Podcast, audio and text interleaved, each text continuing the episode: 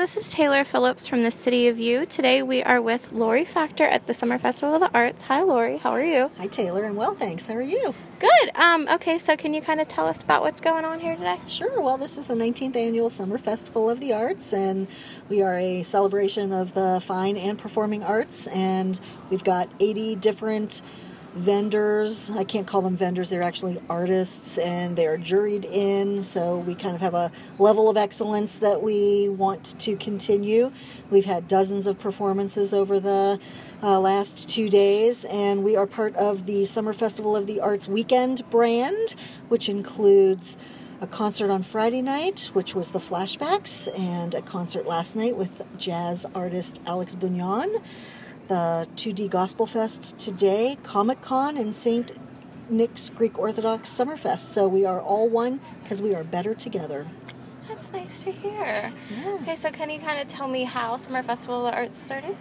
Summer Festival has a very storied history because it used to be something called Walk on Wick, and it was a street festival right on Wick Avenue, and that would have been in the 80s, uh, probably the decade of the 80s, and or maybe early 90s, and it was basically uh, arts and crafts and food and some performances, and so in order to raise the bar, the university came to that organization and said we'd love to partner with you. And ultimately, we became a department of the university and has the backing of the university and the resources. And that first year, I think there were 28 artists, and here we are at uh, at over 80. So it's been a really exponential transformation. That's amazing. So you're from Youngstown, correct? I am. I, Oh, I graduated from Cardinal Mooney High School. I'm a proud alumna of Youngstown State University. My background is advertising and PR, and I love Youngstown. I love this university, and I can't imagine being anywhere else. What do you think is in store for the Summer Festival of the Arts future? Do you think it'll get bigger? I think, in terms of the number of artists we have, we are where we should be because we want all of them to make money. So if you start to dilute that and start to uh, really spread that too thin, then then they don't make money and they don't want to come back here. So I want everybody to do well.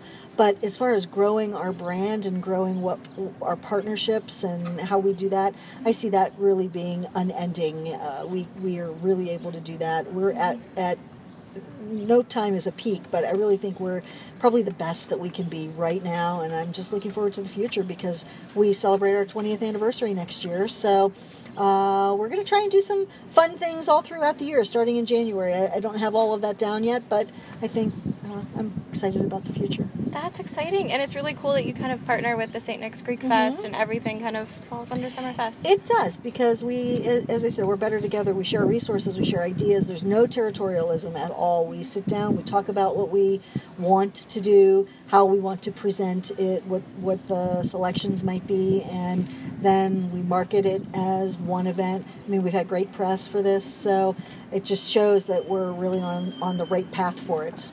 That's really exciting, and I can't wait to see because I usually come to Summer Festival of Arts Uh-huh. every year, and I just love the vendors. I usually walk out with at least five or I six know, things. I know. It's easy to to do. We've got some great artwork, and Mm-hmm. you know, I don't want to discount the performing artists either. We've got had such a wonderful lineup of Mm-hmm. Performers, and then we've got the literary arts and our community tents. So there's a lot of buy-in from the the nonprofit arts and culture world, but.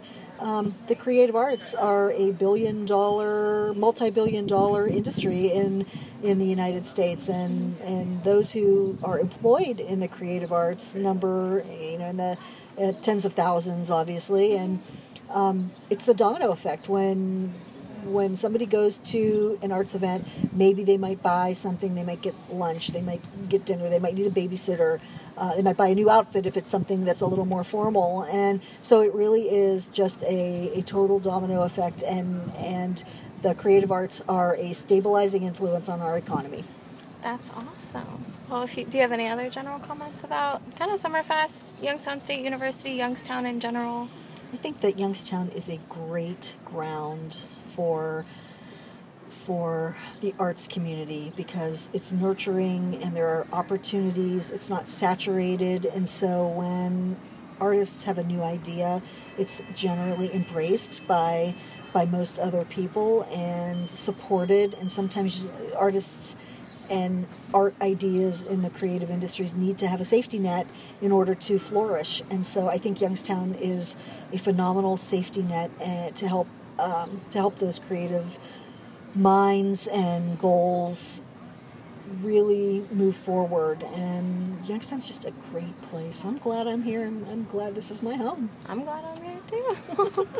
Thanks, Lori. I really appreciate it. Welcome. Thank you.